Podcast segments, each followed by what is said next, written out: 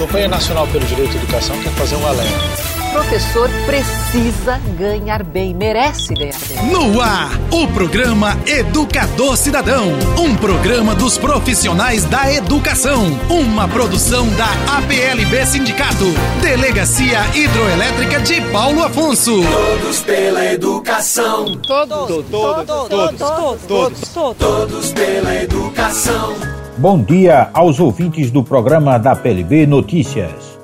Neste sábado, dia 26 de junho de 2021, o programa de hoje é dedicado de forma especial ao nosso companheiro coordenador geral da APLB, Rui Oliveira, acometido de dois aneurismas. Pedimos orações, seu quadro é estável e logo receberá alta do hospital e retornará à luta. Continuemos em casa ainda não temos vacina para todos. Vamos manter a distância. A PLB informa. Oi, sou a Ana, médica de família e comunidade, e hoje eu vou falar sobre um assunto sério: violência contra a mulher em tempos de pandemia. Em tempos de pandemia, as dificuldades vividas por mulheres vão além do medo do adoecimento. O isolamento social, aumento dos conflitos e tensões familiares podem gerar ou agravar situações de violência. Você sabia que o Brasil ocupa o quinto lugar no ranking mundial de violência contra a mulher? Isso faz desse assunto um grave problema social e de saúde pública. Nos últimos meses houve um aumento dos relatos e nós precisamos ficar atentos aos grupos mais expostos e vulneráveis. Meninas e adolescentes, mulheres negras, idosas, trans, lésbicas, mulheres em situações de rua e tantas outras. Agentes comunitárias e comunitários de saúde têm papel fundamental na identificação de casos e toda equipe precisa estar preparada. A violência física, psicológica ou sexual pode desencadear uma série de sintomas ou piorar outras condições. Muitas vezes as situações se apresentam de forma oculta. Precisamos ficar atento aos sinais, sintomas de ansiedade, dor de cabeça, enjoo, alterações do sono, dor no peito ou até mesmo dificuldade para respirar. Além do sofrimento emocional, ferimentos incompatíveis com a história contada e comportamentos opressores por parte de parceiros ou outros membros da família devem acender nosso alerta. É importante lembrar que a culpa nunca é da vítima. Nenhuma mulher gosta de sofrer violência. O simples fato de falar sobre isso pode ter sido uma decisão muito difícil. Você sabe como pode ajudar? Conhece os canais oficiais de ajuda? O Disque 180 tem atendimento 24 horas por dia e recebe denúncias e orienta mulheres. O Disque 100 é um canal de denúncia de violação de direitos humanos e, em situações de emergência, podemos contar com o 190 que aciona a polícia. As unidades de saúde também são um local seguro. Prepare o ambiente, escute, valorize os fatos e reforce que é um aliado. Muitas mulheres ainda não têm recursos para enxergar uma saída. Faça perguntas abertas, evite cobranças e imposições e ajude a construir soluções.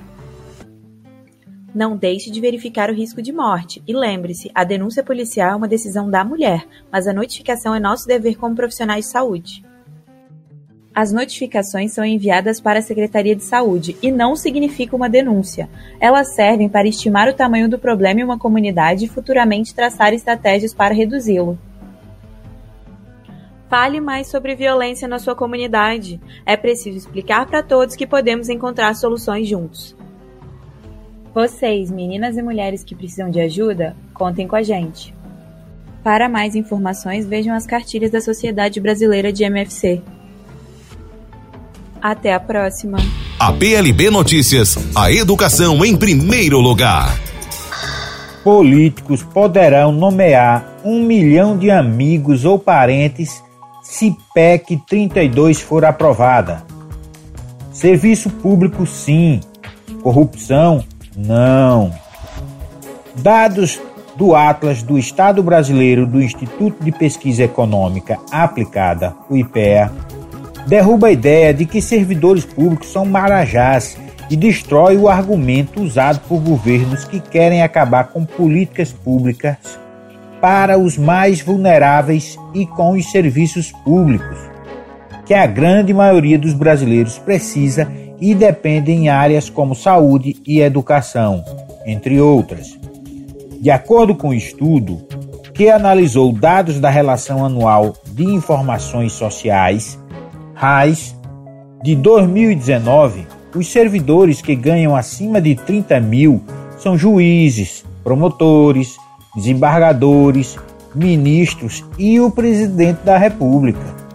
Mas a média salarial dos servidores federais, estaduais e municipais é de apenas 2.727, porque a maioria é formada por profissionais que atuam nos municípios, onde são pagos os mais baixos salários do setor.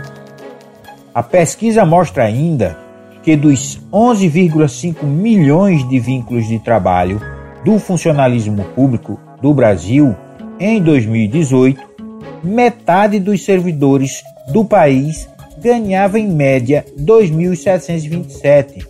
Um quarto, ou seja, 25%, recebia até 1.566. Menos do que o salário mínimo que o DIEESE diz que é necessário para manter uma família de quatro pessoas hoje calculado em R$ 5.330,69. Os salários mais altos estão restritos a um pequeno grupo, mas o funcionalismo público é tratado como se esse fosse o perfil dominante, diz o pesquisador do IPEA, Félix Lopes, coordenador do estudo. E são esses profissionais que hoje estão na linha de frente do combate à pandemia do novo coronavírus arriscando suas vidas ou enfrentando escolas sem seguranças para dar aula às crianças. Que políticos como o ex-presidente e atual senador Fernando Collor de Mello, do PROS de Alagoas, perseguiu dizendo que ia combater os marajás, seu mote de campanha para a presidência da República de 1989. Atualmente, com Jair Bolsonaro, sem partido, no comando do país, os ataques aos servidores e ao serviço público voltaram com mais força. O ministro da Economia, o banqueiro Paulo Guedes, chegou a chamar os servidores de parasitas e, para combatê-los, elaborou a proposta de emenda à Constituição, PEC número 32, da reforma administrativa que, na verdade acaba com o serviço público brasileiro. Mas o que os governos liberais tentam esconder da população é que suas campanhas têm por detrás interesses econômicos muito fortes do mercado financeiro que querem abocanhar setores importantes que hoje estão sob a administração do Estado, como a saúde e a educação. Imagine como seria o atendimento da população durante a pandemia do Covid-19 se não houvesse o Sistema Único de Saúde, o SUS. Essa reforma tem tripla característica, que são a destruição dos direitos básicos, precarização dos trabalhadores e trabalhadoras e a destruição do serviço público no país, afirma o técnico da Justiça Federal em Salvador, Bahia, Cristiano Cabral. A lógica deste governo é atacar os direitos básicos para minar as condições de organização e luta.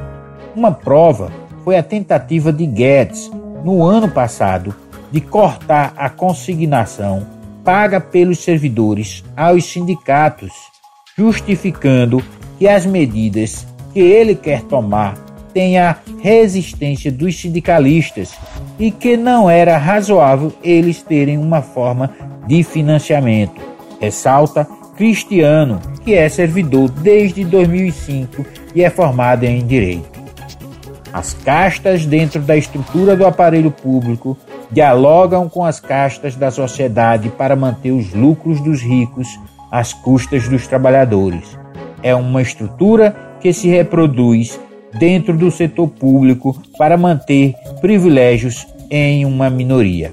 Cristiano Cabral você votou para prefeito. Por acaso você lembra o que o seu candidato disse que ia fazer pela educação? Infelizmente, a gente vota, mas esquece de cobrar as promessas. E não pode ser assim. Os prefeitos, os deputados, os vereadores são os nossos representantes na prefeitura, na Assembleia Legislativa, na Câmara Municipal. Eles estão lá para fazer o que é melhor para todos nós. É preciso conhecer as propostas dos candidatos e depois cobrar e ficar em cima. Eleição é uma ótima oportunidade para a gente lutar pela educação. O que as nossas crianças e jovens precisam é uma educação de qualidade. Mais educação significa menos violência, mais saúde, mais salário, mais oportunidades. Antes de decidir em quem você vai votar, pensa nisso. Precisamos de todos pela educação. A educação muda um país. Na contramão do mundo, pandemia de Covid-19 segue em expansão no Brasil, diz a Organização Mundial da Saúde. No Brasil, tem mais casos do que na Índia. Os dados oficiais indicam que, ao contrário do Brasil, que tem 211 milhões de habitantes, a Índia, que tem mais de 1 bilhão 366 milhões de habitantes, registrou uma queda de 30% na incidência da doença e deixou de liderar o ranking de locais com maior número de novos casos infectados. Na semana, o país registrou 441 mil casos, mas especialistas alertam para uma subnotificação generalizada no país. Para o médico e neurocientista Miguel Nicoleles, o professor da Universidade Americana de Duke, isso é o resultado dos erros cometidos na condução da pandemia pelo governo federal. O governo federal, ao negar a gravidade ao não combater apropriadamente o espalhamento do vírus pelo país com medidas como lockdown e o isolamento social e o uso de máscara, basicamente definiu o destino do Brasil como o pior manejo da pandemia do mundo, afirmou. A PLB informa. A Eletrobras é a maior empresa de energia da América Latina. Ela está presente em todos os estados e produz cerca de 30% da eletricidade consumida no Brasil. Ela tem também um papel social importantíssimo, pois é responsável por fazer chegar luz em mais da metade do país através de suas linhas de transmissão. Aliás, quase 52 milhões de brasileiros que moram em locais distantes só têm eletricidade em suas casas porque a Eletrobras é estatal e pertence ao povo brasileiro. Mas o governo quer privatizar a Eletrobras por um preço irrisório. E os principais interessados são os chineses e os franceses. Você acha que eles vão cuidar de toda essa estrutura como se fosse deles? Você sabia que se a Eletrobras não fosse estatal, a sua conta de luz poderia estar muito mais alta? Recentemente o país enfrentou uma crise por causa da política de preços dos combustíveis. Agora imagina se o mesmo acontece com a nossa conta de energia. Países como Portugal e Argentina amargaram aumentos de até 700% na conta de luz após a privatização. Não vamos deixar o mesmo acontecer com o Brasil. Por isso, diga não à privatização da Eletrobras e avise ao seu candidato que você também dirá não a ele caso ele vote a favor da privatização. A Eletrobras é do povo brasileiro. A carta é do dia 12 de setembro, certo, senhor Fábio? O senhor teve contato com a Pfizer a partir de que data? 9 de novembro. Só 9 de novembro? 9 de novembro. E essa carta ficou esses dois meses onde? Não tenho conhecimento, senador. Então essa carta chegou ao governo brasileiro, endereçada ao senhor presidente da República, ao senhor vice-presidente da República, ao ministro da Economia Paulo Guedes, ao ministro da Saúde Eduardo Pazuello, ao senhor Walter Braga Neto e ao embaixador dos Estados Unidos no Brasil, uma carta falando presidente e senhor relator, uma carta oferecendo vacina ao Brasil. Chegou no dia 12 de setembro. E o senhor teve contato quando? 9 de novembro. 9 de novembro. Então, durante dois meses, nenhuma dessas autoridades respondeu a Pfizer. É isso? Me desconhece. Eu queria que o senhor respondesse. Durante dois meses, nenhuma dessas autoridades respondeu a Pfizer? Pelo, que, pelo teor dessa carta, o senhor está correto. E eu quero aqui destacar um trecho da carta, senhor relator. A potencial vacina da Pfizer e da BioNTech é uma opção muito promissora para ajudar seu governo a mitigar essa pandemia. Quero fazer todos os esforços possíveis para garantir que doses de nossa futura vacina sejam reservadas para a população brasileira. Bom, destaque, senhor relator, esse trecho da carta. Pra... Senhor presidente, destaque esse trecho da carta. Porém, celeridade é crucial. Repito, porém, celeridade é crucial devido à alta demanda de outros países e ao número limitado de doses. Está na carta que acabou de ser entregue essa CPI. Como deve ser do conhecimento de Vossa Excelência, fechamos um acordo com o governo dos Estados Unidos da América para fornecer 100 milhões de doses de nossa potencial vacina, com a opção de oferecer 500 milhões de doses adicionais. A Pfizer tem o maior contrato com o governo dos Estados Unidos em termos de valor para uma vacina contra a Covid até o momento. Está na carta da Pfizer, senhor presidente. Está na carta, senhor relator. Celeridade. Dois meses para algum integrante do governo fazer o primeiro contato. E agora, meu amigo ouvinte, neste momento nós te convidamos a escutar este áudio de violência à mulher. Cara, o que a gente tá fazendo, hein? Vamos falar um segundo sobre a gente? Sim, sobre violência contra a mulher, mas mais sobre a gente. Pensa nas mulheres que você conhece, nas mulheres próximas de você. Colegas de trabalho, vizinhas, amigas, as mulheres da tua família. Agora imagina que a cada oito minutos, uma delas é estuprada. Duro de engolir, né? Mas é o que está acontecendo no Brasil. Aqui, sete em cada dez mulheres já sofreram violência ou assédio no trabalho. E absolutamente todas as mulheres, inclusive as que você pensou, vão sofrer algum tipo de abuso pelo menos uma vez durante a vida. Pesado, né? Mas e aí? O que a gente tá fazendo? Vamos falar sobre a gente. Sobre o jeito que a gente trata as mulheres. Passa a vara, senta a rola, pega de jeito. Comer, meter, fuder. Aê, garanhão. Pegador, comedor. Ensinam pra gente que a mulher é uma coisa a ser conquistada, um prêmio, e que você não deve aceitar um não como resposta. Ela não te dá bola, é porque tá se fazendo de difícil. É só pegar um drink que ela tá na tua, irmão. Manda ver. Ela tá pedindo. Só um beijo. Um beijinho, pô. Não tem mulher que não dá. Só tem homem que não sabe pegar. Vai lá, pega ela, mostra que é macho. É assustador quando a gente ouve isso fora de contexto, né? Agora imagina o quanto é assustador para elas. Quantas vezes você já ouviu alguém falar assim? Seja na escola, seja no trabalho, seja na balada, até na sua própria casa. Tá errado.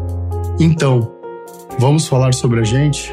Porque a gente pode mudar essa realidade. Não tem que ser desse jeito.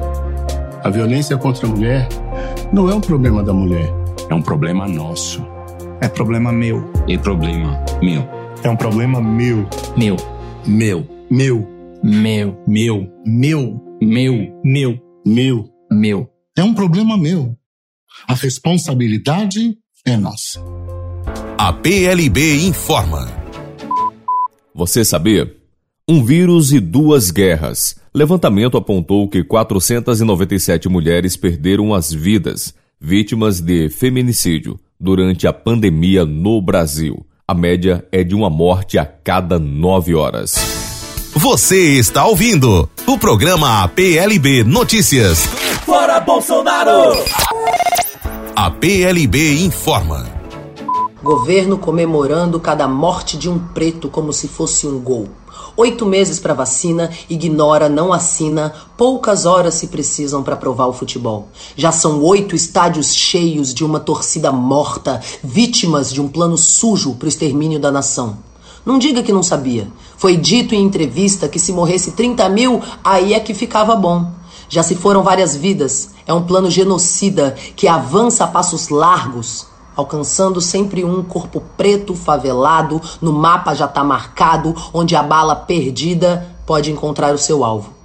23.100 pretinhos estampando os jornais. Guarda-chuva, furadeira, a favela pede paz. Polícia pacificadora ou assassina? O PP é só fachada para legalizar chacina. Helicópteros, armas, adultera a cena e some. Não se calem nem um dia. Não se esqueçam desses nomes. João Pedro, Ágata, Luana, Alexandre, Lucas, Fernando, Amarildo, Viviane, Dona Maria Célia do Curuzu, na CDD Chechel, Maia Zion, Kathleen Romeu. O projeto de governo é matar quem nem nasceu. Se eu não gritar agora, logo mais pode ser eu. Eles não gostam de preto, eles não gostam de pobre. Você já ouviu um tiro de fuzil em condomínio nobre? Se você é branco e também se indigna, lute contra o racismo. Vocês nem estão na mira. E a gente tá chorando a morte de outra menina. O risco que ela carregava se chamava melanina. A PLB Sindicato informa os seus filiados e filiadas que fez um convênio com a Med Imagem, localizada na Apolônio Sales, no edifício Empresarial Rocha, sala 102. Agora você filiado ou filiada da PLB terá 20% de desconto em seus exames. A clínica faz exames em geral, obstetrícios em 3D. A PLB Sindicato sensação que eu tenho é de que muitas vezes parece que a gente está anestesiado, permitindo violências todos os dias e se acostumando com essas violências. Me desculpa, mas é violento você imitar alguém sentindo falta de ar e rir disso enquanto várias pessoas estão perdendo seus entes queridos. E eu estou achando que a gente está precisando muito resgatar a capacidade de se indignar e não se cansar. O trabalho da gente agora é não se cansar, é informar todos os dias, é ser exemplo todos os dias. Se você está dizendo assim, ah, tal pessoa não usa máscara, use máscara, seja exemplo, seja líder. Hora certa. Ótima hora para cuidar da educação. Pessoal, nós brasileiros já enfrentamos e controlamos muitas epidemias ao longo da nossa história. E com o coronavírus não vai ser diferente. O negócio agora é ter calma. Fique informado para se prevenir da melhor forma possível. Se for tossir ou espirrar, nunca use as mãos para cobrir a boca e o nariz. O jeito certo é usar o braço. Contra o coronavírus, mantenha os ambientes ventilados. E lembre-se, a melhor receita para a prevenção é manter as mãos sempre limpas. Contra o coronavírus, não pode vacilar, gente. Lave bem as mãos, dedo a dedo, com sabão. Se não puder, use álcool em gel. Febre e tosse ou dificuldade para respirar são alguns dos sintomas. Não precisa sair correndo para o hospital por causa de um simples resfriado, mas caso precise, há uma unidade básica de saúde pertinho de você. Com informação, vamos lutar contra o coronavírus. Juntos somos mais, mais fortes. fortes. A PLB Notícias, a educação em primeiro lugar. Isso é negacionismo, senhores. Isso não é falta de informação. Negar a ciência e usar esse negacionismo em políticas públicas não é falta de informação, é uma mentira. E no caso triste do Brasil, é uma mentira orquestrada orquestrada pelo governo federal e pelo Ministério da Saúde. E essa mentira mata, porque ela leva pessoas a comportamentos irracionais que não são baseados em ciência. E isso não é só para cloroquina, a cloroquina aqui é apenas um exemplo. Isso serve para uso de máscaras, isso serve para distanciamento social, isso serve para compra de vacinas que não foi feita em tempo para proteger a nossa população. Esse negacionismo da ciência perpetuado pelo próprio governo mata. Deixo os senhores com uma, um trecho de um texto que eu publiquei no jornal O Globo. Não se trata de ignorância inocente. É mentir em nome de uma agenda política ou ideológica, ou de encontrar desculpas para não fazer nada. Quando Jair Bolsonaro nega a pandemia, nega a ciência e nega o direito à vida dos brasileiros, ele nega consensos científicos e nega direitos humanos. Mente.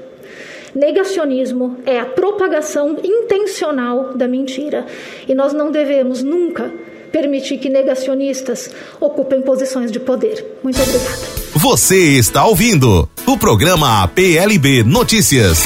Fora Bolsonaro! A PLB informa. Hora certa. Ótima hora para cuidar da educação. E assim, meu amigo ouvinte, chegamos ao final de mais um programa. Um abração, meu amigo Tauí. Nosso amigo Celito. Continuamos aqui fazendo o programa, enquanto a nossa grande diretora, professora Esmeralda Patriota, continua se recuperando, mas em nome de Jesus, em breve ela estará novamente usando esses potentes microfones para levar sempre boas informações e incentivo. E nós dizemos para você, continue em casa, Vai aqui também nossas orações pelo nosso amigo Rui Oliveira, que Deus seja com ele, né? Que ele volte para casa com saúde e em paz. E nós encerramos o programa de hoje refletindo com Leandro Carnal. Eu luto para ser uma pessoa melhor. Meu amigo ouvinte, até o próximo programa, se Deus quiser. Todos pela educação. Não seja cúmplice, denuncie o abuso e a exploração sexual de crianças e adolescentes. Disque 100. Conselho Tutelar 3282-0653 0800 285 3336 DEAM Delegacia Especial de Atendimento à Mulher 3282 5362 APLB Notícias. Final de mais uma edição do nosso programa APLB Notícias. Até o próximo encontro. APLB Notícias professores, protetores das crianças do meu país.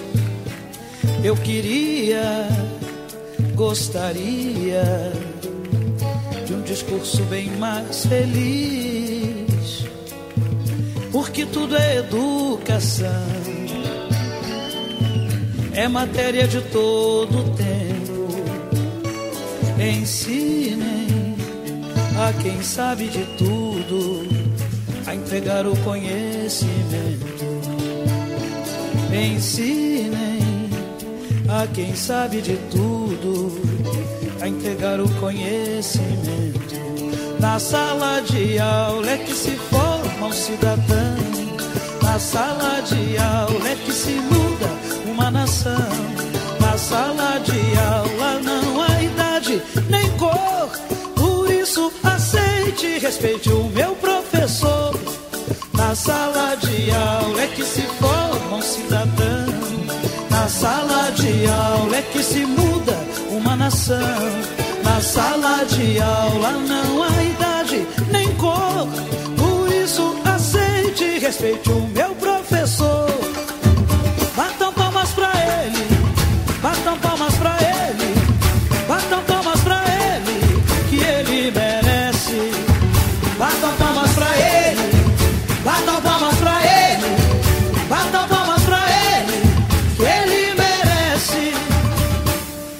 Professores, protetores das crianças do meu país.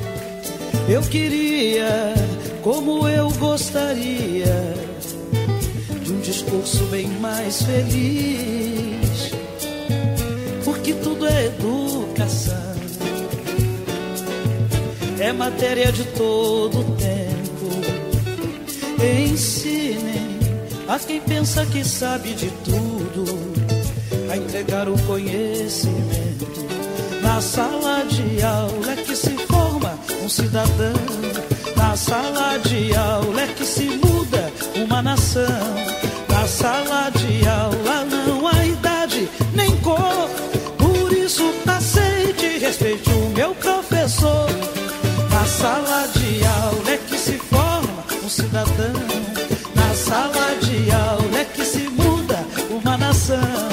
Na sala de aula